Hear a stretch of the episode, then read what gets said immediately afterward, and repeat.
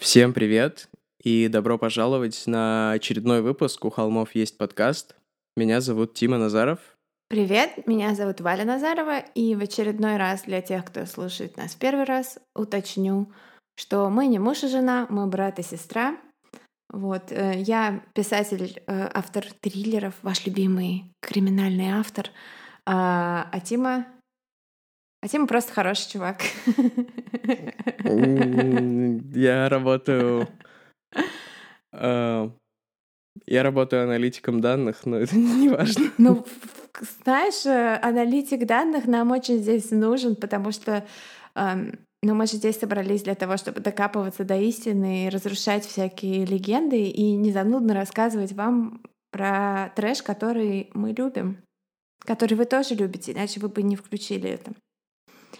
Вот. Какие у нас сегодня есть им организационные моменты? А, я хотела сказать, что скоро, где-то в конце этого месяца, у нас сменится оформление. Мы, наконец, проапгрейдимся с картинки с бесплатного фотостока на иллюстрацию, которую для нас рисует офигенный художник из Южной Африки, которого я нашла. А еще я хотела сказать, что Ребята, пока вы нас слушаете и любите молча, я продолжаю быть широко известна в Apple подкастах как песклявая женщина, читающая Википедию. Вот. Пожалуйста, пишите нам везде отзывы, ставьте нам всякие лайки, потому что мы иначе мы, нам кажется, что мы только для нашей мамы все это записываем, и мы даже не уверены, что она это слушает. Мам, привет, если что. Я вчера готовился к выпуску, и у меня в гостях были друзья, и мы вместе смотрели потом расскажу, что. Поэтому, возможно, это те три человека, которые пришли со мной вместе, в смысле, пришли как бы с моей стороны на прослушивание этого подкаста. Этот выпуск они, возможно, вот пропустят, да. потому что видели. Вот да. А вообще у нас сегодня особенный выпуск. А, да, пока я не забыла. Ребята, у холмов в Инстаграме и если что-то особо горит и болит, так у холмов э, это gmail.com пишите нам. А как, как еще раз можешь рассказать, как пишется у холмов? Так, ну come on. В прошлый раз я рассказала очень доходчиво, что первая буква Ю, как в слове fuck, и не путать со словом фек, которое периодически встречаешь на заборчиках. Вот. Anyways, у нас сегодня особенный выпуск. Мы решили чутка поэкспериментировать с форматом. Тима, ты расскажешь? Угу.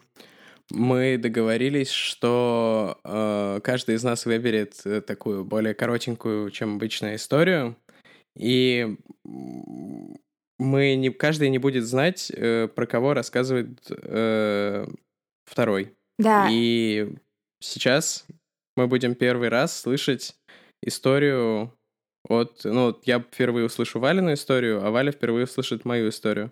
Да, то есть у нас вообще мы просто не в курсе каждый, что будет рассказывать.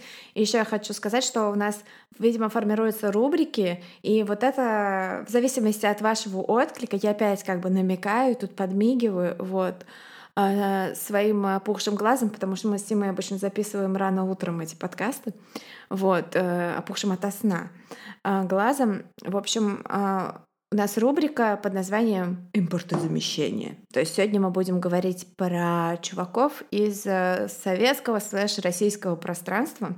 И если вам это зайдет, э, то мы будем возвращаться к этому там раз в месяц-полтора. А если не зайдет, то сделаем вид, что этого выпуска не было. Интересный слэш российское и советское пространство. Это... Слэш. Кстати, я нашла офигенный, просто, просто офигительный слэш про Джеффри Дамера и Теда Банди. Я просто как когда-нибудь прочитаю его в эфире, только нужно его перевести вот на английском. Вот. Но, кстати, кстати, там он сопровождался фанартом, и этот фанарт я тоже... Я зап... А, вот я при картиночку к сегодняшнему посту про сегодняшний выпуск в Инстаграме запущу. Тим, прости, я знаю, что тебя тошнит. Я считаю, что нужно э, спросить у аудитории, готовы ли они э, видеть э, фанарты по слэшам Банди Дамер, прежде чем... О, но они Мне клёвые. кажется, у нас уйдет просто вся аудитория из Инстаграма после такого поста. Вот у нас может прийти другая аудитория. Платежеспособная. Ну, в общем, да, у нас сегодня импортозамещение. Это будет все свое родное.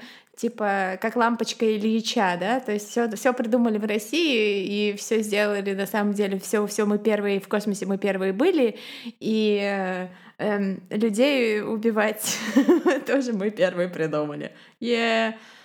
Союз нерушимый. А, извините, я вижу прям по твоему лицу, как тебе это все не заходит. В общем, э, нам нужно определиться, кто рассказывает первый, потому что во второй половине выпуска хочется всегда говорить на более легкие какие-то темы, чтобы ну, вы не вынули наушники из ушей, прослушав выпуск, с чувством, что просто как будто вы посмотрели НТВ. Лол. вот. Да, как раз э, говоря об этом, э, у нас же на прошлый выпуск прилетел очень клевый фидбэк. Э, одна слушательница рассказала, что она в голос засмеялась в общественном транспорте, транспорте и от нее просто отсел человек. И вот хочется, чтобы было как-то так, а не чтобы ты, там, не знаю, плакал или выкидывал наушники и ругался матом э, под наши выпуски, а что все-таки смех — это... Наша цель — это ваш смех, а не вызвать у вас ощущение, как от просмотра НТВ. Но НТВ тоже, в общем, я в детстве смеялась над НТВ. Вот. Защитная реакция организма, психики, она как бы очи- самоочищается с помощью смеха. И вот мы здесь. Ты смеялась над НТВ в детстве, и вот мы здесь. И вот мы здесь. И я Добро пожаловать. предлагаю решить, э, кто будет первым по количеству жертв твоего майка, потому что я все еще не знаю, про кого ты будешь рассказывать, а, ты Я не всё знаешь, про не кого буду рассказывать. про кого- Ну, у моего, э, скажем так, э, героя в кавычках, 9 жертв и 20 покушений. М, У моего 11 доказанных жертв и одно покушение. М, Твой более успешен, если брать процентное соотношение. Твой меньше по капе. Тогда, наверное, А, Ну, давай так. Если мы, допустим, э, устанавливаем сейчас э, шкалу измерения жести, допустим, э, возьмем, эм, ну вот как есть там кельвины, какие-то еще вот э, физики, например, я так физика это что-то такое, о физика, э, как нарезной батон примерно для меня, вот э, там же называют фамилиями людей всяких выдающихся из единицы измерения. В общем, я предлагаю изменя- измерять жесткость э, маньяков э, в единицах под названием банди. И давайте скажем сразу, что сам банди это примерно 6 банди из 10. Вот. Мой, мо- мой сегодняшний э, герой, в кавычках, тоже где-то на шестерочку, а твой? я думаю, что мой так семь с половиной восемь. Там есть пара моментиков. Тогда я передаю тебе микрофон. Ам, На самом деле у нас отдельные микрофоны, мы находимся на разных концах мира. Поэтому ждите продолжение через месяц, когда Почта России передаст мне микрофон.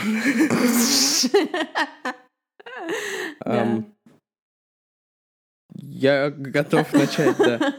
Трудное начало. Давай дочитай, а то я смотрю так на таймере, мы уже 10 минут говорим. Наверное, я сначала все-таки скажу, про кого я рассказываю, потому что начинать историю э, просто с каких-то фактов, а потом говорить о человеке уже, ну, мне бы было тяжело это воспринимать, поэтому герой моего рассказа — это Сергей Головкин, также известный по э, Мне кличке. вспомнился одноклассник нашего брата просто. О, это клевая история.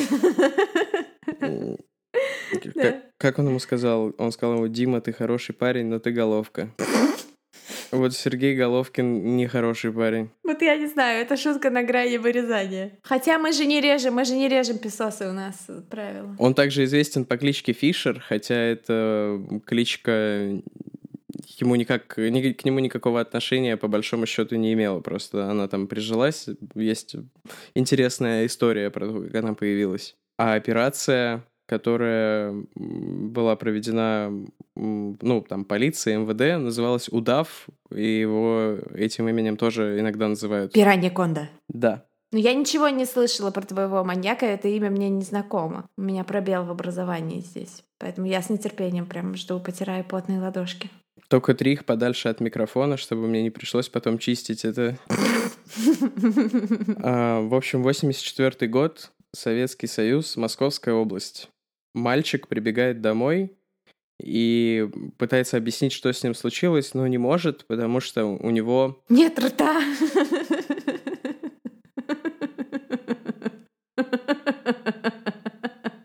Извините, пожалуйста. Психика начала защитную реакцию. Потому что у него... Ладно, хорошо. Так, 84 год. Не, выре... не вырезай, пожалуйста, не вырезай. Мальчик прибегает домой и не может рассказать, что с ним случилось, потому что у него очень глубокий-глубокий э, шрам от веревки. Ой. Потом, когда он восстановится, придет в себя, он расскажет, что его э, пытался задушить незнакомец в лесу. Ой-ой-ой. Это первое первый момент, когда этот маньяк появляется вообще на радарах. Э, спустя два года происходит первое убийство. Тогда мальчика, опять же, э, душат, но потом он э, его зарезал, чтобы удостовериться, что он умер. И вообще происходит очень быстрая эскалация. Этот маньяк был активен с 84 по 92 год, если я не ошибаюсь. Вроде бы я не ошибаюсь. Эм, и в итоге э, количество жертв растет до 11. Причем, э, как я уже сказал, эскалация происходит очень быстро. То есть э, первого ребенка он просто придушил, и ребенок сбежал. То есть это был какой-то, наверное, неудачный опыт. А остальные дети все были изнасилованы. О, божечки. Доброе утро тебе тоже. Причем была такая немного нетипичная, как мне кажется, картина, хотя я еще так не слишком уверенно себя чувствую. Ну давай, давай, я оценю, типичная или нет, да. Я как эксперт. То есть самообъявленный. Насиловал он их э, до того, как убить, но при этом потом с мертвыми телами э, тоже развлекался, но это было уже не сексуального характера. Окей. Okay. Доброе утро, некрофилия. Нет, нет, нет, нет, нет. Э, его эксперименты с э, телами были не сексуального характера. И мне кажется... Абсолютно. Это, это нетипично, мне кажется. То есть ты э, либо до что-то делаешь, либо после, или нет? Ну, не факт. Можно делать до, после и во время. Ну, не знаю ты так заглядываешь мне в глаза, как будто я скажу, да, я обычно вот я либо после, либо до. Нет, ну если брать там, не знаю, как, ну, блин, ну что, поговорим про каннибалов и некрофилов в, в терминах статистики. Черт, я не готова, я не подготовилась. Ну ладно, нет, я просто Я думал, могу рассказать что пару, это... чтобы снять эту неловкую паузу, я могу рассказать пару фан-фактов про Теда Банди, но я думаю, никого не, не интересно. Поэтому давай двигаться дальше. А, в общем, с каждым убийством он все больше уходил в садизм э, и ставил эксперименты. Пока, мам, я ухожу в садизм. А, Простите. Один из э, первых моментов, когда люди начали серьезно воспринимать э, угрозу, это когда нашли уже не первое тело, то есть э, до этого было непонятно, что происходит, то есть, может быть, это там дикие звери нападают на детей или нет, когда находили в лесу их тела. А потом стало понятно, что Ой. орудует маньяк, потому что в какой-то момент он начал э, снимать со своих жертв кожу, и один раз... О боже мой. Это семь с половиной банди из десяти, по-твоему? Он уже как бы полунекрофил, снимающий кожу в лесу. Вообще, а где это происходит? В каких это э, широтах? Московская область, Подмосковье. О. Это недалеко от э, Рублев, Рублево-Успенского шоссе. То есть там Позднее там построят дачу Ельцина, примерно вот в тех местах, где находили... Тан-тан, та-та-та-тан. Дача Ельцина, построенная на месте старого индейского кладбища. Хотя это инфа от Леонида Коневского, который все время все путает, поэтому я не могу на сто процентов опровнуть. У тебя тоже Коневский, и у меня Коневский. Предлагаю а в конце обсудить, потому что да, есть что обсудить. Да, да, да, да, да. Я хочу дать свой отзыв на Коневского, безусловно. В общем, как я не пытался прокрастинировать эту тему, тему. Э, один раз э, эту кожу, которую он снял с мальчика, он ее засолил и выкинул ее где-то в 500 метрах от трупа, как такое. Подожди, а зачем он ее засолил и выкинул? Он сказал... Ну, у меня один раз такое было, я приготовила торт, он был невкусный, я его выкинула. Он не... В слезах такая, все, ничего не получилось. У тебя один раз такое было, кстати. Вот я вырежу историю про торт и оставлю просто, где ты говоришь, у меня такое было, кстати. Нет, пожалуйста, не надо, пожалуйста. Он ставил эксперименты, он, э, например, один раз э, уже на излете своей, я делаю кавычки руками, карьеры, он читал много про то, как немцы издевались над пленными партизанами. Господи.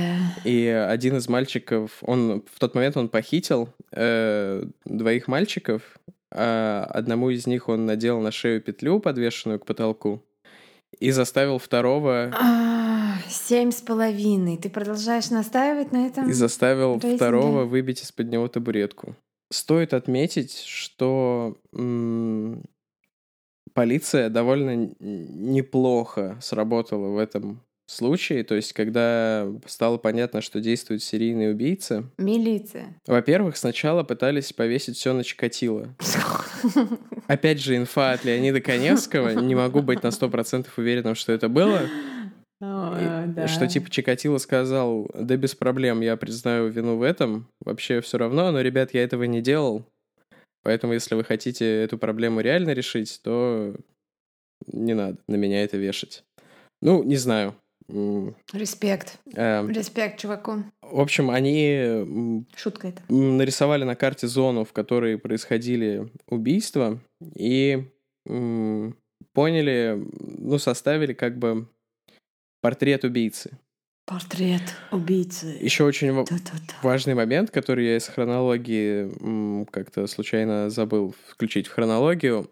После где примерно второй-третьей жертвы обнаруживается одноклассник этого убитого мальчика, который говорит, я видел его, я видел убийцу, я видел, как все происходит, и нарисовал там его, ну, по его показаниям составили портрет, что это человек со шрамом на подбородке, с серьгой в левом ухе и татуировкой. Это Джокер? Это был Джокер. Извините, просто у нового Джокера шрам на губе, поэтому... Э, и какая-то татуировка с кинжалом и змеей на руке. Полиция искала бывших уголовников по этим приметам, типа два года. И потом, спустя два года, этот мальчик сказал, извините, ребят, я это все придумал, этого на самом деле не было. То есть э, больная вот фантазия этого подростка отправила полицию по ложному следу на целых два года. Кстати, именно он... Это прям заголовок, заголовок газеты. Больная фантазия подростка отправила полицию по ложному следу. Тан-тан. Ну, пока подростки не кидаются стаканчиками в росгвардейцев, все нормально, я считаю. О, шутки на грани, шутки на грани. А, так вот, именно этот мальчик сказал, что тот э, убийца представился псевдонимом Фишер, то есть это из- Шер. придумал какой-то подросток, и это было вообще ни про кого на самом деле, но вот это прозвище прилипло, и его будут называть в новостях Фишером после этого. Фишер, Фишер, это что-то тоже есть какое-то... Что-то у меня какие-то колокольчики звенят в голове. О, в этом я не Сейчас, сомневаюсь. Вспомню, вспомню. Вспомню, скажу, что-то кто-то есть. А, есть этот, э, Альберт Фиш, известный серийный убийца. Хорошо, можно я продолжу рассказывать э, свою историю, пожалуйста? Можно, просто я сижу одна в такой довольно темной комнате, и мне немножко крипово от твоей истории. Ладно, Тот окей, давай. момент Anyway. с засоленной кожей, он очень важен, потому О, что спасибо, спасибо, что повторил. оказалось, что он использовал какую-то особенную соль, которую так просто не найти. О, боже, почему, почему маньякам всегда нужно использовать особенную соль? Особенное какое-то особенное вещество. Вот в моей истории тоже будет особенное вещество, из-за которого все и накроется тазом. Ну так это же хорошо, что его поймали. Ты сейчас посетовала на то, что он попался? Я не понял. Нет. Просто почему они всегда, почему вот всегда эти психопаты попадаются на том, что им нужно делать что-то особенное? Нет, нет, нет. О, я, насколько я понимаю, в 84 году, хотя там уже было, наверное, 86 на тот момент, не то чтобы было... Е, мой год рождения. не то чтобы было легко вообще что-либо найти, но вот эта соль у него была просто... э, у него был к ней доступ, и они поняли, что он работает в каком-то сельскохозяйственном предприятии. И там вот в этой зоне как раз был какой-то там московский конезавод номер один или не один, какой-то, в общем, московский конезавод. А зачем коня, а зачем коням соль?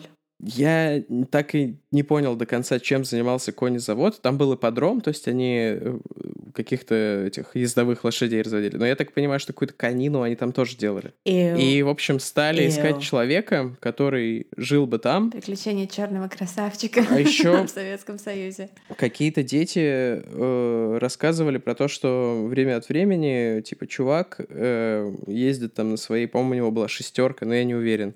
Жигули, короче, у него были. Э, и он их предлагал подвести. Шестерка. э, предлагал там покурить, выпить, заводил свой гараж, и они из этого гаража больше никогда не выходили. Ё-моё, это все звучит как то, о чем всегда предупреждала нас наша бабушка.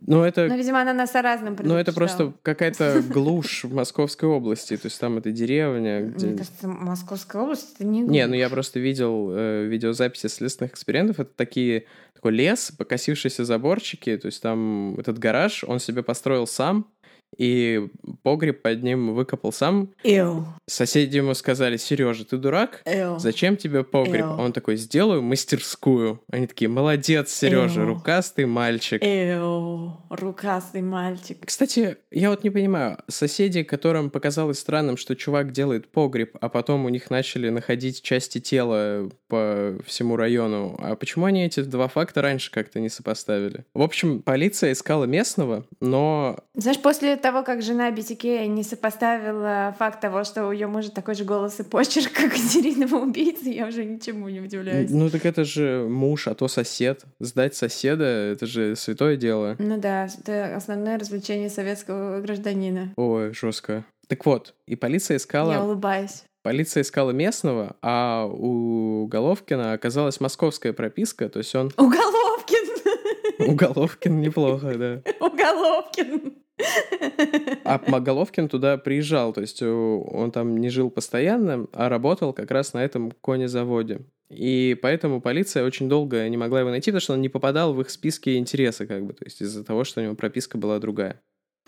Еще такой интересный момент. Я тут могу только спекулировать и основываться на том, что вот он говорил на допросах и во время следственных экспериментов.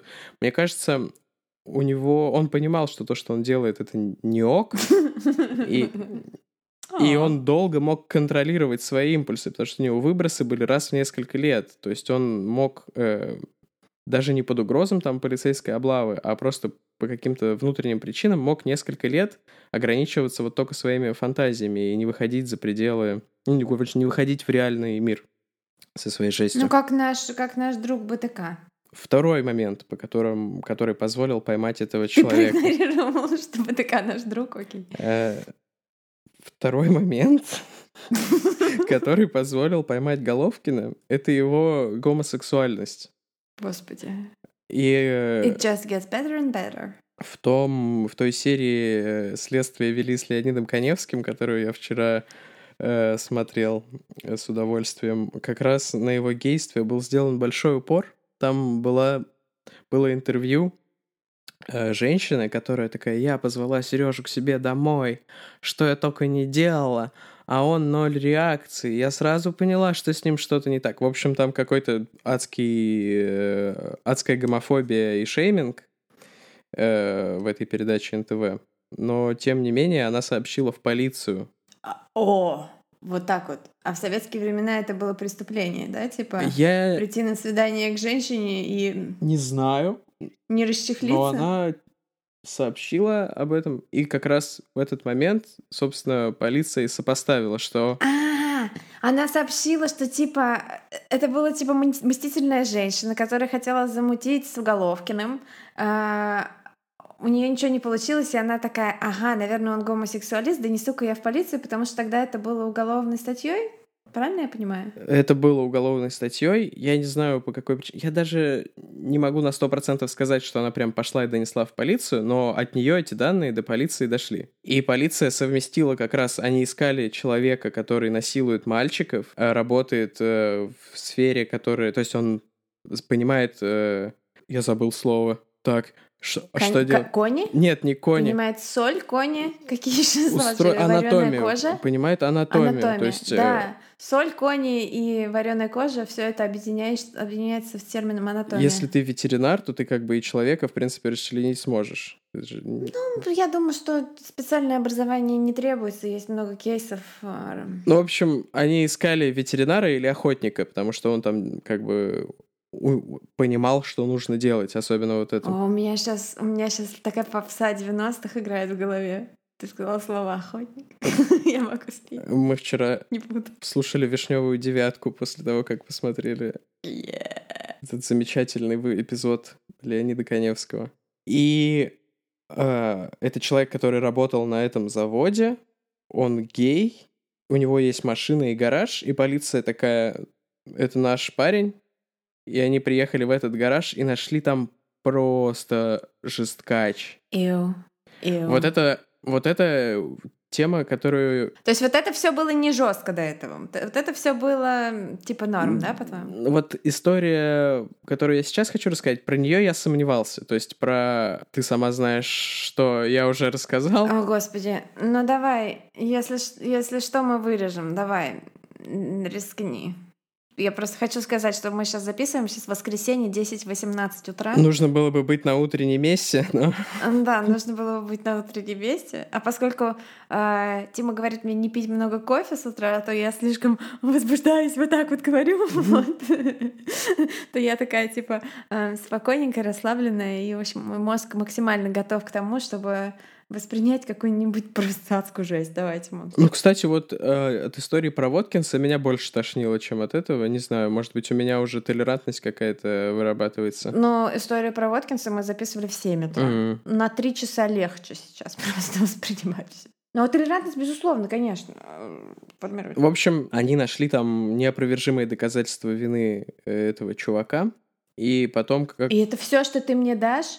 Неопровержимые доказательства вины, я уже успоко... подготовилась к какому-то невероятному трэшу. Я, я предлагаю взять этот кусочек и его сделать отдельным файлом для людей, которые высылать его отдельно людям, которые, например, напишут для нас положительный отзыв mm-hmm. в качестве бонуса. Знаешь, как есть всякие патреоны, где ты получаешь доступ к уникальному контенту. Я вот, кстати, думал, что на патреончике нужно сделать услугу, что мы с тобой будем э, шепотом читать слэши про Банди Дамера за 5 баксов. Это ты должен читать эти слэши, потому что там не женское... Потому что это не Википедия. Это не женское.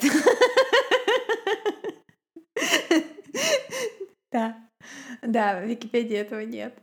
К сожалению. Если вот. так вышло, что вы не понимаете, как мы перешли от прошлой темы к следующей, точнее к этой, Возможно, я все-таки вырезал ту вот супер жесткую историю, которую Валя оценила выше, чем в семь с половиной. И напишите да. нам в директ в Инстаграме, если хотите ее отдельным файликом на почту получить. Вы не хотите. Решайте. Ладно, вы хотите. В общем, что меня в этой истории позабавило. И я смотрел э, следственное видео со следственных экспериментов, и там... Это мое любимое видео, я обожаю это. Э, этот чувак, во-первых, он выглядит как Райан Гослинг в фильме «Драйв». Он такой... И у него была шестерка. Это же русский Гослинг. У него еще очень несимметричное лицо, да, и он такой типа... Уголовкин русский Гослинг. Он тоже такой типа угрюмый, такой типа заткнись, или я запихаю твои зубы тебе в горло, или как там Гослинг сказал в этом фильме. Ой, не знаю. Нет, нет, он так не говорил, но я думаю, что он так делал зато. Он общается как... Я вот не знаю, был ли у всех такой опыт, но он общается как усталый механик, знаете, ты приезжаешь, спрашиваешь, что ты сделал с моей машиной, что там было не так, он такой, ох, объяснять. И такой, ну вот это, и начинает какие-то термины тебе кидать, которые ты не очень понимаешь, и очень ему лениво объяснять. Вот он также, но только вместо непонятных терминов у него были как бы органы, то есть там, ну вот это отрезал, вот это отрезал, ну вот это туда положил. И там был oh. такой супер excited чувак, этот следователь. Он такой, ну давай, давай. Типа меня такой, Он да? такой, давай, давай, покажи на мне. Вот, вот, вот моя шапка — это его голова. Как ты ее отрезал? А потом такой, да что ты боишься? Ну вот так вот, ну представь, что у тебя нож, типа ткни в меня. Как ты это сделал? Ну вы вот на каком уровне были? я такой просто, что с тобой не так, чувак? Да он же во всем сознался, какая тебе разница, как он это конкретно делал, господи. Мне кажется, благодаря ему мы знаем эту историю про ванночку, которую вы, возможно, Кайф. не слышали, потому что я ее вырезал, но... Ванночка. А есть фотки ванночки? Угу. Есть. То есть, если погуглить Головкин ванночка, то, то там мне понравится. Самую жесткую историю Да? я, кстати, не рассказал. Я считаю. Давай-ка я сейчас прямо погуглю, и эм, вы решите по звуку, который я издам, когда увижу результат. Хотите вы? Ты это рассказывай. Мгм. Э, Он выглядел очень раскаявшимся и таким, ну, как бы, очень грустным. Он, правда, похож, кстати, на Гослинга немножко, мне кажется. Ох, ё-моё, ванночка. Но. О. мне кажется, что его просто следаки обработали, потому что, ну, это же не правовое государство. Я думаю, что его просто как бы жестко прессовали, чтобы он во всем этом сознался. Но с другой Ой, я стороны, вижу здесь и кадры из следственного эксперимента тоже. Ой, и кадры ка- из конезавода тоже вижу. Причем интересно было в этом случае то, почему, собственно, искали человека с местной пропиской, потому что э, был же путь в каком-то там 92-м году, не знаю, 91-м году. Да, был, был такой, 89-м такой. году. Знаешь что, на- знаешь, что мы все были, извините, сайт-барчик, э, я была в этот момент вместе с бабушкой, с папой в деревне в Псковской области, а мама была в Москве во время путча. И мы все такие, где мама? Я ничего не понимала, по телеку показывали балет, и все очень, э, переживали, что мама, ну, естественно, не, мог- не выходила на связь. А мама там кайфовала, по танкам лазила, насколько я знаю. Да. Так вот, во время путча одно из убийств произошло, и они поняли, что это не мог быть никто иногородний, потому что там была усиленная усиленный надзор милиции, и просто нельзя было попасть так просто. Не знаю, как маме это удалось, кстати. Ну, она же у нас бойкая. Ладно, хочу уже подвести какой-то итог. Э, А, так вот, и из этого путча тюрьма, в которой он сидел, ее сильно переполнили, и его перевели в обычный следственный изолятор, точнее, э, какой-то изолятор предварительного заключения, не знаю, э, пускай будет СИЗО. Его перевели в обычный СИЗО, и он там выжил. То есть э, обычно маньяки-педофилы долго не живут, а он э, как-то там, видимо, уговорил... О, про, про него есть, кстати, кстати, я извини, что перебила, я не читаю Википедию, но я читаю другой офигенный сайт под названием Murderpedia.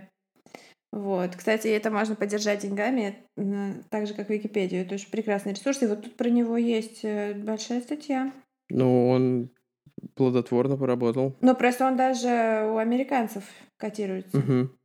Ну, так вот, в заключение расскажу пару слов о самом этом чуваке. Он родился в очень несчастливой семье. Его отец э, пил там и избивал его его маму. Ой-ой-ой-ой. Ой, Но при этом с господи. мамой у него... Я просто продолжаю гуглить фотографии. э, при этом с мамой у него были очень близкие отношения. И его родители развелись в 92-м, когда он уже вовсю убивал.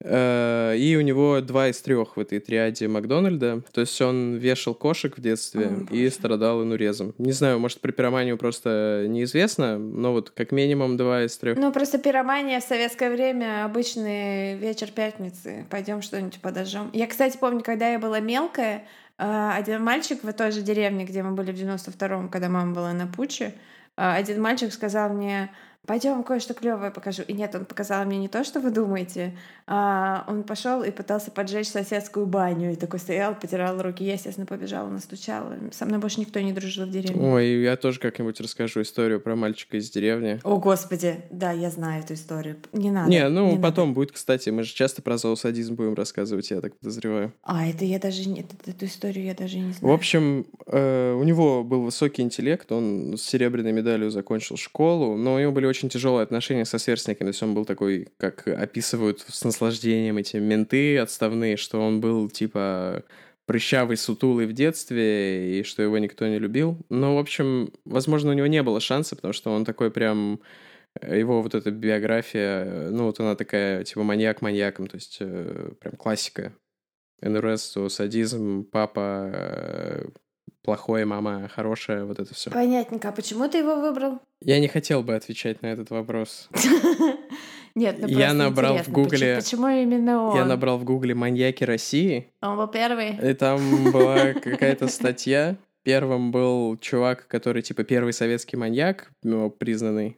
Эм, А, Я подумал, что, ну, первого выбирать это не круто. Второй был Чикатило, которого мы договорились пока не брать. И третий был этот чувак. И я такой, ну, выглядит неплохо. Спасибо за увлекательное утро, Тим. Это лучшее, что можно было. Это лучший кофе, чтобы проснуться. Вареная кожа с утра. Вот ты сейчас свою историю, просто ты к ней привыкла уже, а там наверняка тоже есть какой-нибудь трэш, а, но ты просто его так не воспринимаешь. Ну, вот. во- вообще, наверное, да. Но в целом моя история, я считаю, на шестерочку.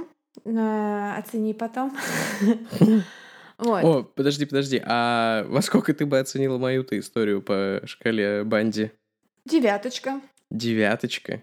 Девяточка, конечно. Ну ладно. Так и Тима, и что в итоге случилось-то? Ведь в 92 году, наверное, эту вышку же уже отменили. Не-не-нет. Э, так это очень интересная история, кстати. Не, я его... По-моему, в 92-м он еще был активен, то есть там где-то в 95-м, наверное, его поймали. Ну, в общем, его поймали, э, осудили, он признал вину в 11 э, убийствах, хотя считается, что он больше мальчиков похитил, но в 11 он сознался, и он стал последним человеком, которому применили высшую меру в России. И это было О. в августе 96 -го года, когда мне было сколько там, 7 или 6 месяцев. О, какое милое совпадение. То есть он, да, первое убийство он совершил в 86-м, когда родилась ты, а в 96-м убили его, расстреляли. Вот а, такая видишь, вот... вот, вот нужно сказать, вот поэтому я его и выбрал, потому что его жизненный путь — это и есть та разница между нами, которая есть. Ну, он ой, примечателен, ой. как минимум. Я, я просто не слушал, что ты говоришь. Я понял, что там трэш какой-то, я просто блокировал уже на входе. Э, в общем, э, он примечателен тем, что это последний расстрельник Российской Федерации на данный момент. Да, неплохо. Неплохо, Тим. Я так это... Доброе утро. Как начать ваше воскресенье? Ну, для меня это воскресенье, для вас, наверное, нет, но с вареной кожей и ванночкой, я думаю, самое то. Соленый. Доброе утро, соленый, да. Простите, соленый кожа, да. Эм, моя история происходила в 87 году. И я хочу сделать небольшую вставку в начале, которая объяснит, почему я это выбрала. А, в Советском Союзе было много интересных традиций. А, некоторые из них уцелели, пережили перестройку, некоторые нет. В общем, многие традиции были связаны там со всякими гендерными штуками. В частности, мы имеем 8 марта и 23 февраля. Замечательные праздники. А еще была такая гендерно направленная традиция в Советском Союзе, женщин, ну, преступников женского пола при прочих равных э, обычно не расстреливали, а приговаривали к пожизненному заключению, ну вот потому что, ну это же девочки, ну женщины, ну что с них возьмешь, вот, типа бабы. И, в общем, моя сегодняшняя героиня — это одна из трех женщин, которых в Советском Союзе все-таки расстреляли. А во время репрессий ты не берешь? Нет, ты... нет, но имеется в виду, естественно, после репрессий, а когда уже там устаканившийся более-менее в кавычках мирный Советский Союз, э, который, ну, такой там, эпоха жизни нашей бабушки. Наша бабушка, кстати, была по советским меркам вообще рад феминистской, я считаю. Потому что она говорила... Наша бабушка вообще, да, огонь. Она клевая была. Да. В общем, эм, Киев, май 1987 года, почти лето, почти летние каникулы, улицы большие, светлые, машин мало, высокие дома, лабиринты старого города. Я очень люблю Киев, такой один из самых моих, наверное, любимых городов, красивый, прекрасный. Вот. Эм, случайно вышло, что моя сегодняшняя героиня именно оттуда, но тем не менее. Мальчик возвращается домой из школы, и по дороге просто на улице у него отнимаются ноги, и он падает. Естественно, к нему подбегает куча бдительных граждан, э, они спрашивают, что с ним не так. Он говорит, что у него дичайшая слабость, он почти теряет сознание, у него ну, ноги просто отнялись, онемели. Вот, тут же приезжает скорая, и мальчика забирают в больницу. По дороге в скорой решает, что это похоже на какой-то вирус, возможно, какой-то новый штамм гриппа или ну, на что-то такое опасное, инфекционное. Его везут э, в городскую инфекционную больницу. Вот а инфекционные больницы ну, в советское время и сейчас это такие прям неприступные крепости, как вот серии, не знаю, там Umbrella Corporation. Вот. Страшные места. Я понял отсылку. Да, в смысле? Ну, я просто не сразу понял, это из Resident Evil. Да, это Resident Evil. Здесь будет немножко, да, такой Resident Evil поначалу. И, в общем, эм, когда они привозят его в больницу, они понимают, что еще в это же, в это же время в городе зафиксировано 11 таких случаев среди детей и двое, два случая среди взрослых. И все эти люди доставлены в разные больницы, но их свозят все вот в инфекционную. И там э, врачи пытаются понять, что же, что же это, что это за симптомы, и они не могут понять никак, ни под, ни под что это не подходит. И они опрашивают э, родителей и всех вовлеченных родственников больных, и вскоре они понимают, что между ними ну, довольно быстро они понимают, потому что в эпидемиологии, как вот нам показывают в кино, она такая тоже как сродни какой-то детективной истории, то есть там всегда есть какое-то расследование, где же этот нулевой пациент. И они понимают, что все эти люди, они ходили в одну и ту же школу, дети, а взрослые либо там работали, либо там были в этот день, потому что вот Э, физрук оказался, нет, простите, трудовик там оказался в больнице, и еще чувак, который в этот день э, мастер по ремонту холодильников, который приходил в эту школу ремонтировать холодильник. Вот. Проходит несколько дней, и все пациенты начинают лысеть, у них выпадают волосы. Они не могут ходить, и они, да, у них начинается, ну, типа аллопесы. И в этот момент врачам приходит в голову мысль, что если это радиация? Потому что с момента Чернобыля прошел всего лишь год с небольшим. Мальчик умирает, вот этот, который самый первый упал на улицу, но просто такой забавный интересный факт, что, ну, забавный в кавычках, что вот у него была мечта, и он там на смертном одре переживал, что этой мечте не суждено сбыться, он, у него была профессия мечты, он мечтал стать ликвидатором и поехать, э, когда вырастет, работать на Чернобыль. Вот такая сила пропаганды. И, в общем, в школу моментально в городе паника. То есть люди не пускают детей в школу, э, совершенно непонятно, что происходит, э, абсолютно там вмешивается уже там Москва во все это, когда возникает э, э угроза, вероятность угрозы радиации, какая-то там эхо холодной войны, хотя еще не эхо, а вполне себе холодная война была и есть. Вот. И, в общем, а, люди в белом, в противогазах идут в школу со счетчиками Гегера. Они там всю-всю школу обходят, спортзалы, подвалы, туалеты, доходят до кухни и не находят абсолютно, абсолютно ничего. Тем временем умирает двое детей. Вот. Остальные борются за жизнь.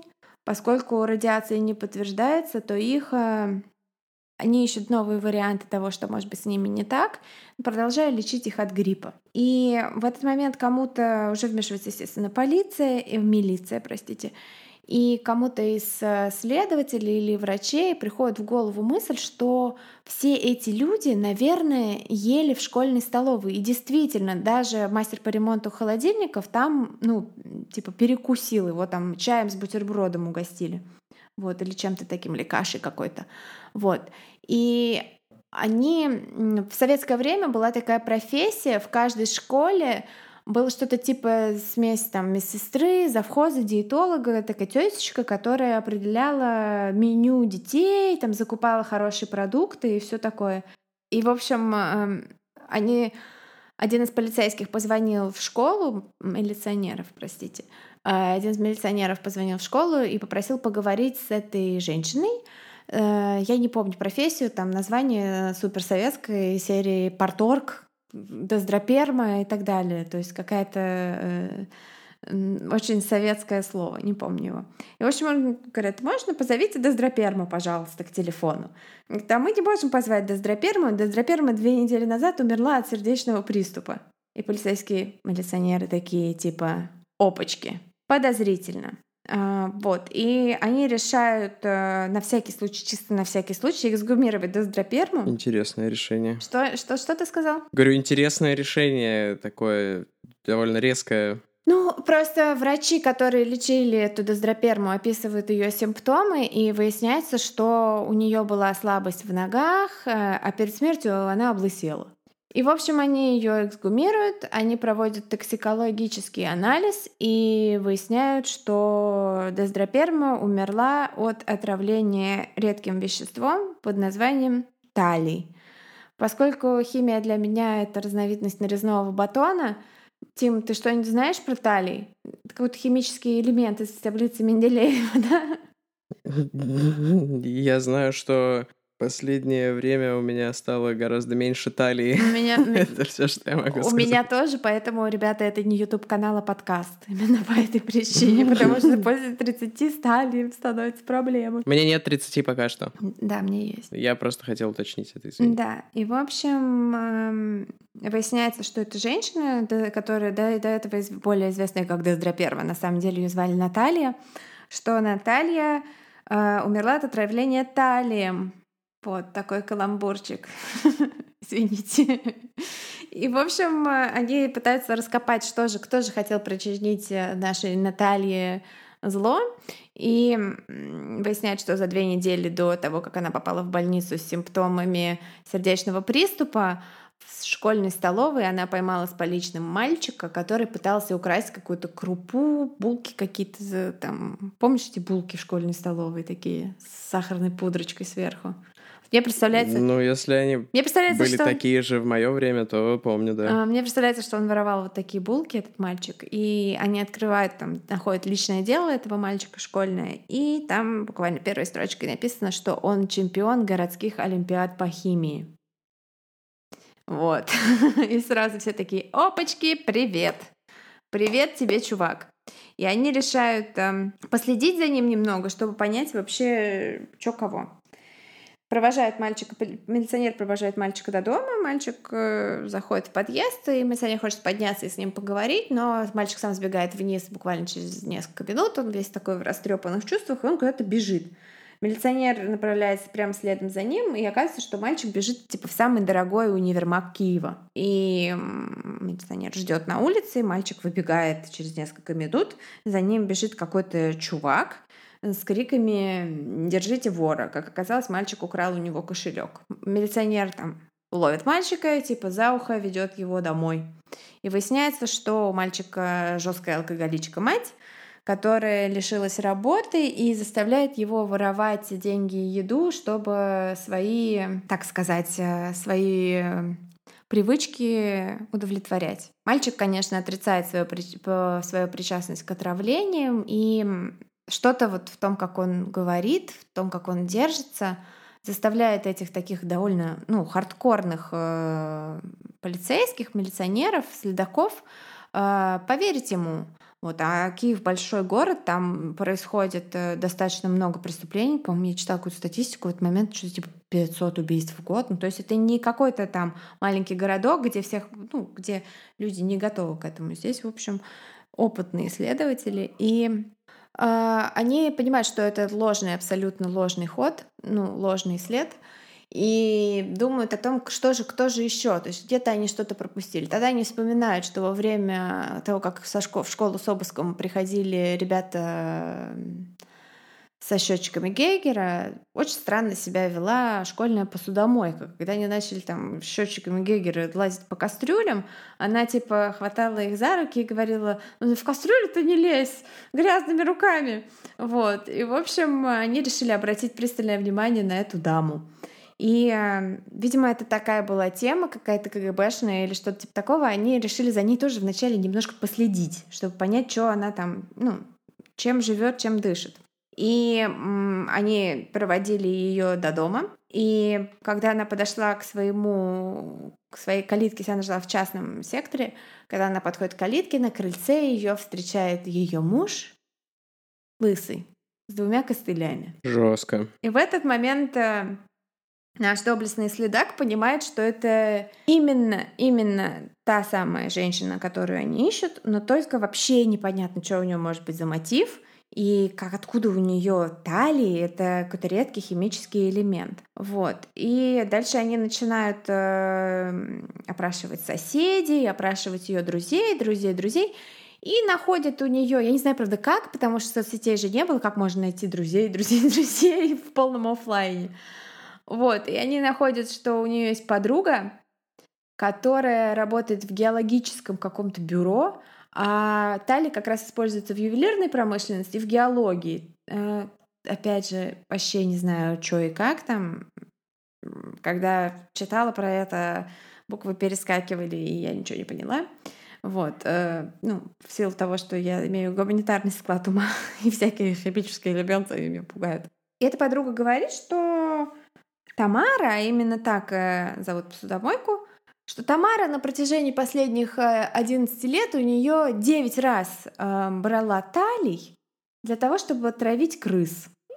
Окей, хорошо, да, потому что э, редким тяжелым химическим элементом, используемым в геологии и э, ювелирной промышленности, травить крыс. Ну ок. Ну вот, кстати, мой чувак э, тоже же эту соль на работе взял, и, видимо, просто это ни у кого не вызывало вопросов, потому что такие, ну, блин, тяжело достать, все что угодно, поэтому на, вот тебе ну, да. талий. В советское время, очевидно, все немного подворовывали с работы. Ну, не все, конечно, но там если у тебя есть э, волшебная соль, чтобы э, солить кожу или металл, которым можно травить кого-нибудь, то, конечно. Вот. Полицейские начинают копать э, под Тамару. И все начинается, конечно, с обыска. И они находят у нее этот самый талий, спрятанный в швейной машинке. Это такая баночка, которая оказывается тяжелее, чем... Э, то есть она на вид кажется легкой, а на самом деле она очень тяжелая. И Тамара, конечно, шипит на них, плюется и там типа все отрицает, но женщина-следователь, которая проводит обыск, просто забирает у нее эту баночку и говорит типа молчи, тварь тупая. Вот. И дальше они пытаются разобраться в мотивах эм, Тамары, но узнают гораздо больше и интереснее всего. Как оказывается, Тамара такая девушка с такой, ей 45 лет на этот момент. Вот. Кстати, довольно красивая женщина, на вид такая эффектная. На нашу бабушку похожа. По папиной линии. Вот. И, в общем, э, Тамара, она такая роковая женщина. Почему роковая? Потому что, ну вот, э, кто ей дорогу перейдет, сразу либо лысеет и начинает э, становиться хромым, либо сердечный приступ и сразу на кладбище. Так случилось с ее первым мужем дальнобоем. А дальнобой в Советском Союзе это типа самая клевая профессия, потому что много денег, там, ну, классные чуваки дальнобои. Вот. И, э... Ты так рассказала, что мне стало казаться, что у тебя есть какая-то история про краш на дальнобоя в детстве. Нет, нет, у меня нет истории. Э, жаль, жаль, что у меня нет истории про краш на дальнобоя. У меня есть только история про мою подругу, одну мою подругу, которая однажды проснулась утром, и у нее очень болели руки. Она пыталась прям вот не поднять, руки были. И она пыталась вспомнить, что было накануне, и потом выяснила у друзей, что она немного перебрала uh, в баре и решила развлечься таким образом, uh, что сверху с моста, который проходил над шоссе зимой, поднимая куртку, кофту, там лифчик и все остальное, сверкала сиськами дальнобойными обоим. Почему ее руки болели? Она так яростно поднимала куртку. Потому что, да, потому что было очень тяжело задирать там куртку и все остальное. И она делала это очень резко, потому что только в последний момент понимаешь, типа, это фура или просто машина, а, а только дальнобой сверху, типа, увидит над мостом. И я подумал, что ты расскажешь. Она такая, а что же было прошлым вечером? И она просто забыла, как она последние 10 лет работала дальнобойщиком и крутила баранку без гидроусилителя, нет, типа, нет. поэтому у нее руки болят. К сожалению, все более, более прозаично.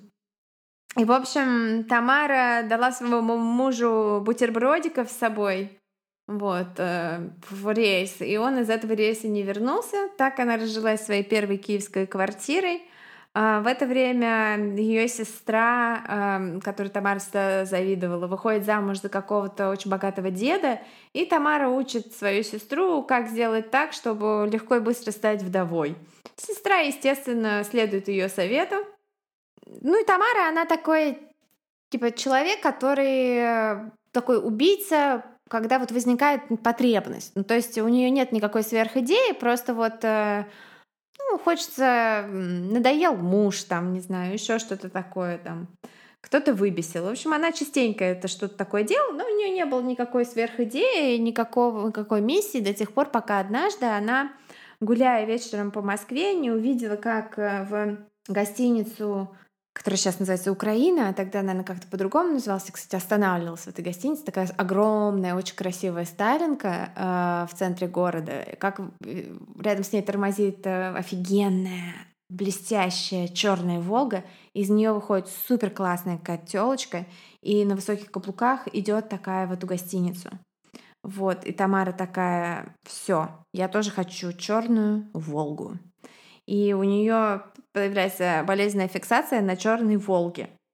И э, она ищет, бесконечно ищет возможности заработать, выходит замуж во второй раз за чувака относительно состоятельной семьи, который ее моложе, по-моему, на 15 лет.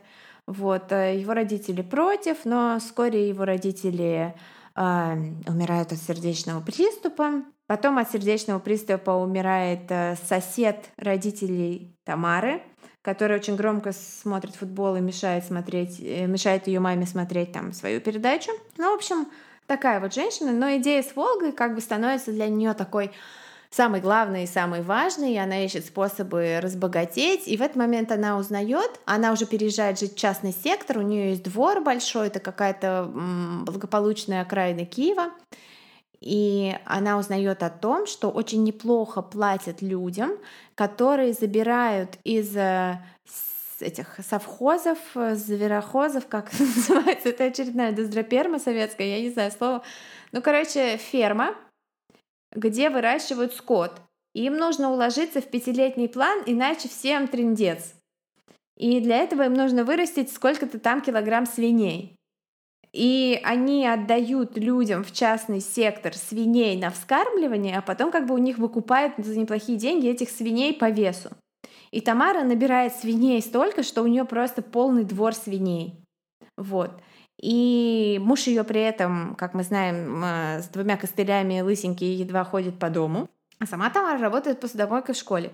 Что она начинает делать? Она начинает воровать еду из школьной столовой и все у нее, свиньи у нее жирные, уже там половина денег накоплена на Волгу, как бы все хорошо, когда вдруг приходит на работу в школу вот эта вот э, Наталья, которая контролирует все закупки и растраты и все такое. И Наталья, которую эксгумировали, она супер принципиальная тетка, она такая, нет, э, все выбрасываем на, на помойку, никто ничего не забирает, вот. А Тамара все забирала себе. То есть даже там был такой случай, что дети попросили на кухне у повара остатки костей каких-то котлет покормить бездомную собачку. Тамара увидела это, отобрала у детей все, и потом еще траванула их талием, но они выжили. И, короче, Тамара решила э, травануть эту Наталью, траванула ее весьма успешно, но после этого другие люди начали замечать, что она ворует из кухни еду.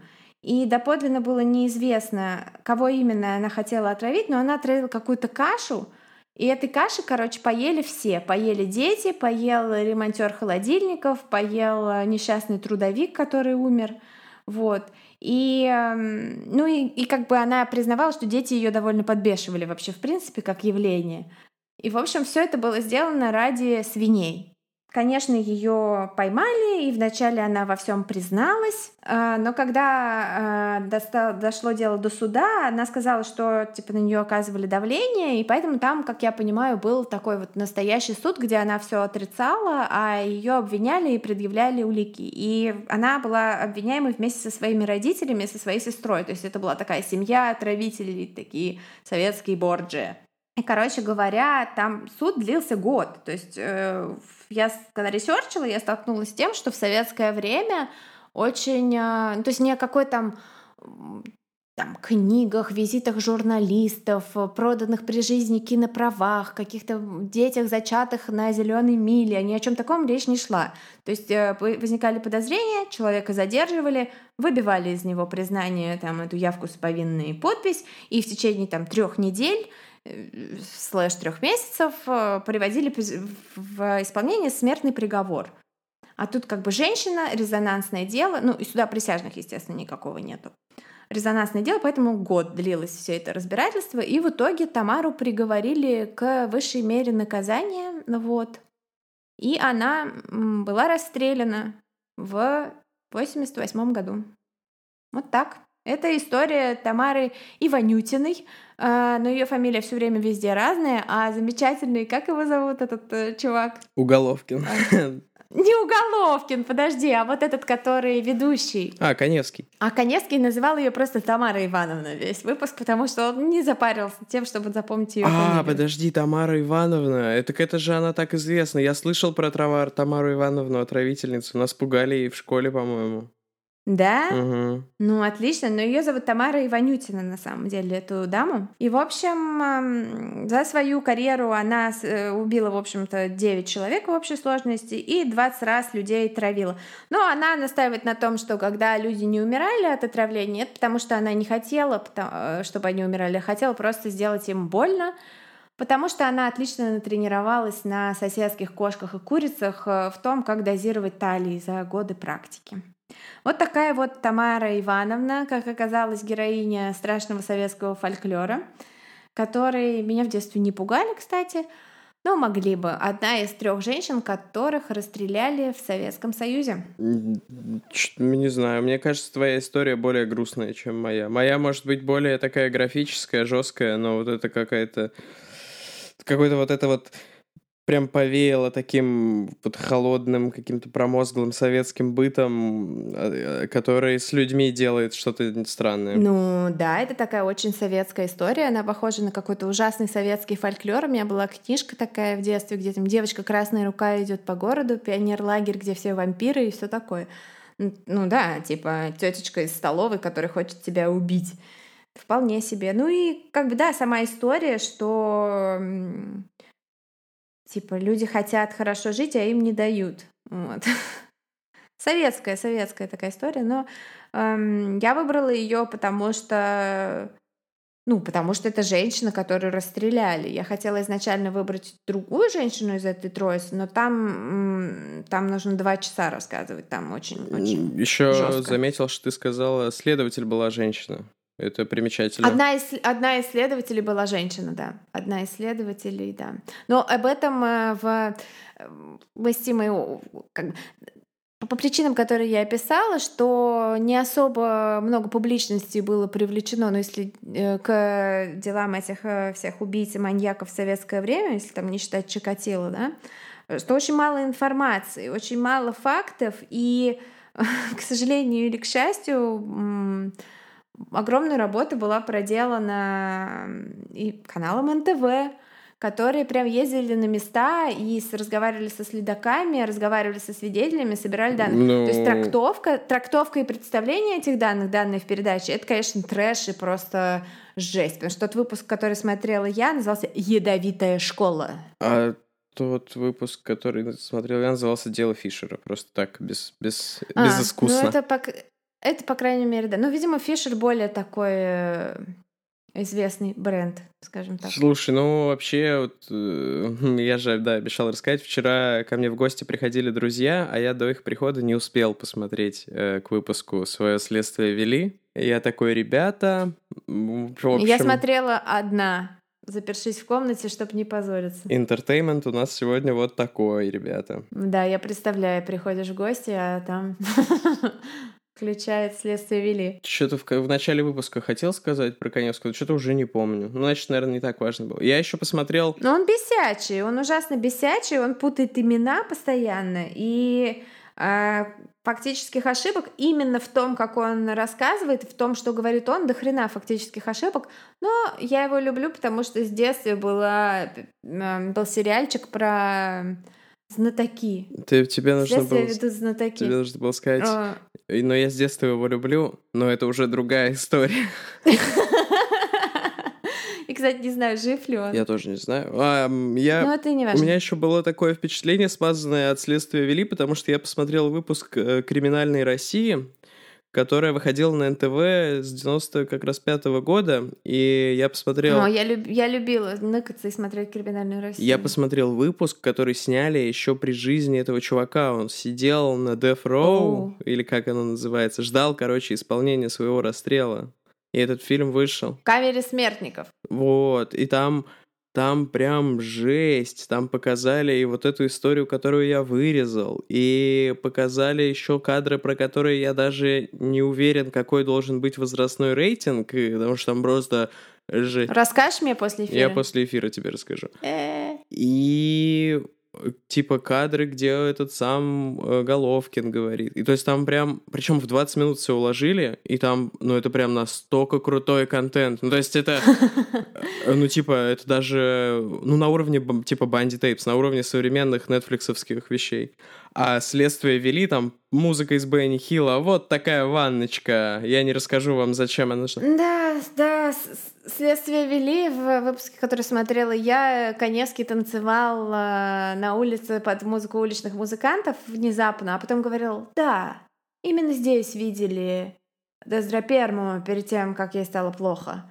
Такой, да, и это относится к делу потому что... Потому что ему нужно заполнить 45 минут эфира чем-то. Ну, там это, видимо, концепция шоу про советский быт рассказывать еще, не знаю.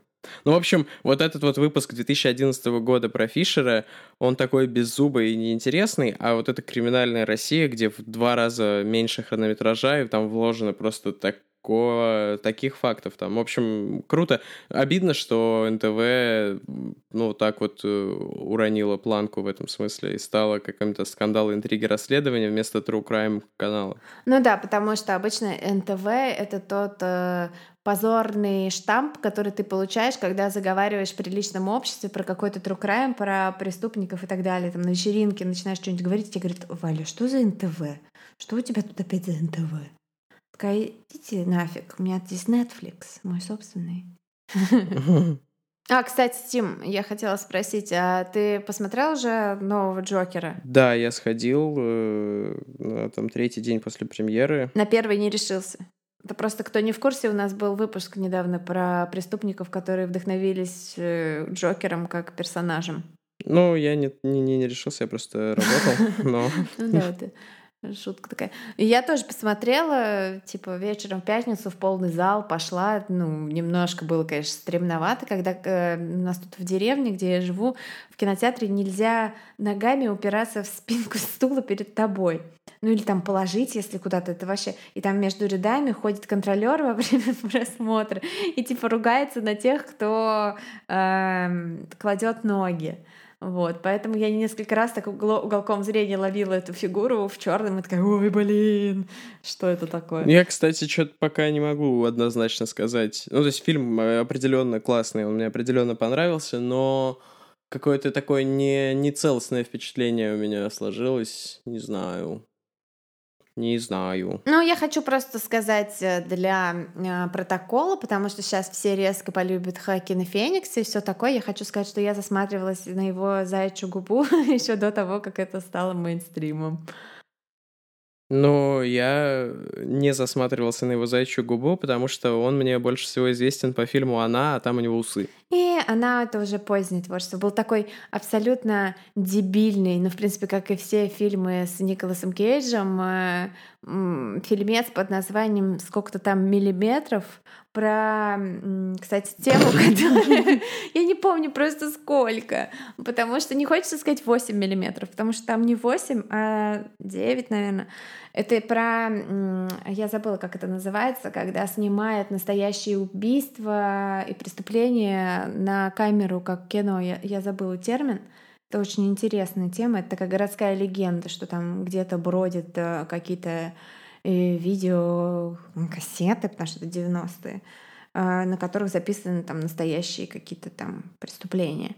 Вот. И там э, Феникс играет э, чувака, который такой молодой, прошаренный продавец в секс-шопе. И вот это просто роль мечты. Мне кажется, то, что ты пытаешься вспомнить, называется снаф. Снаф, снаф, точно, да. Ну, типа это жа- жанр. Да, с жанра. Вот, кстати, про, ну, про снаф тоже было бы интересно как-нибудь сделать выпуск, но только правда в том, что правды нет. Спасибо группе Кровосток за то, что слово снаф есть в моем глоссарии. Давай просто скажем спасибо группе Кровосток, точка. В принципе. Объявляем благодарность. Вот такая вот у тебя была история, которая меня будет являться в кошмарах. Я, реш... я думаю, что сейчас прямо заберу себе еще кофейку и включу криминальную Россию. Вот. эм, А меня Просто представляй, что это Гослинг, и что это все неправда, и он такой в конце зубочистку. Хорошо, я просто буду представлять себе, что это Гослинг. Давайте вообще просто все представим себе, что это Гослинг. Я думаю, что давай сделаю, я сделаю эм, половину лица у Головкина, половину лица Гослинга, и пусть попробует угадать, где кто. Кстати, в, в прошлый раз я выкладывала в наш инстаграм а, у холмов, а, Ю холмов, эм, фотографию Ди Каприо и фотографию H.H. Холмс. Эйч Холмса, да, и большинство людей проголосовало за то, что они действительно похожи. А ты проголосовал за то, что нет. Ты просто воспользовалась приемом и приклеила ему усы, и все такие, ну да, это два усача, и такие, да. Ну, я ну, просто не нашлось подходящей фотографии Ди Каприо с подходящей формой усов. Вот так. Пришлось импровизировать. Мне как-то обидно, что получилось не так э, забавно комедийно, как в прошлый раз. Но что поделаешь? Да нет, вполне нормально. Каждый раз а, мы, у нас получается эм, что-то типа, и вот об этом нас предупреждали в детстве, не ходить к дяденьке в гараж и не, не бесить школьную столовую тетеньку, которая тебе булочки дает. Я вообще не буду есть в столовых какое-то время теперь, да. Вообще хочу сказать, что хочу сказать, что в принципе, как бывший работник общепита, хочу сказать, не стоит бесить тех, кто приносит вашу еду. На этом мы с вами попрощаемся. Мне пора смотреть «Криминальную Россию». Э, Криминальная Россия на часах, да. Да, у меня «Криминальная Россия» оклок сейчас. Вот, э, обязательно, обязательно добавляйтесь к нам во всяких соцсетях, везде. Я стараюсь, мы стараемся постить какой-то развлекательный контент в перерывах между выпусками. И, пожалуйста, пишите свой фидбэк, потому что ну, мы общаемся друг с другом, но, но нас слушают люди, и хочется знать, что вы думаете, что вы хотите, что вам интересно, что вас бесит, э, кроме моего голоса. Вот. И, В общем, давайте держать обратную связь. А то мы будем вам все время рассказывать про соленую кожу. Ой, я, я, я... Вот как ты это сделал? Я пять минут пытался придумать, типа... Точнее, не пытался придумать, а мой мозг просто такой, пошути про соленую кожу, пошути про соленую кожу. Но я такой, нет, не надо, ведь мы уже как бы от этой темы ушли, а сейчас мы напомним, и слушатели такие, блин, соленая кожа, о Мне кажется, надо будет... Вот давай я объявлю, а ты сделаешь. Чего? Э, Давай запостим историю, чтобы люди нам могли написать, про что они хотят выпуск. Сделаем этот, типа, э, задайте нам вопрос. Вот под выход этого выпуска узнаем, может быть, вот ты, мы с Наф упоминали, мы про Банди постоянно говорим. Банди все хотят. Вот нужно узнать, э, мне кажется, спросить у наших замечательных слушателей, какой жести, какой жанр жести им было бы более всего интересно услышать. Да. Всем спасибо. Тимон, спасибо. Это было незабываемо. В буквальном смысле. Ты привыкнешь к этой мысли, все будет ок. Ну просто почему-то советские и российские, они какие-то более жесткие. Про них вот узнаешь и как-то... Когда это где-то там, не знаю, в Америке, в Австралии, Британии, ты такой, а, ну, это меня не касается. Хотя я вот жила в Британии, когда там орудовал серийный убийца, который охотился на молодых женщин, которые путешествуют одни в поездах. Это было довольно прикольно. Но об этом в следующих выпусках. Goodbye! Всем пока. Пока-пока.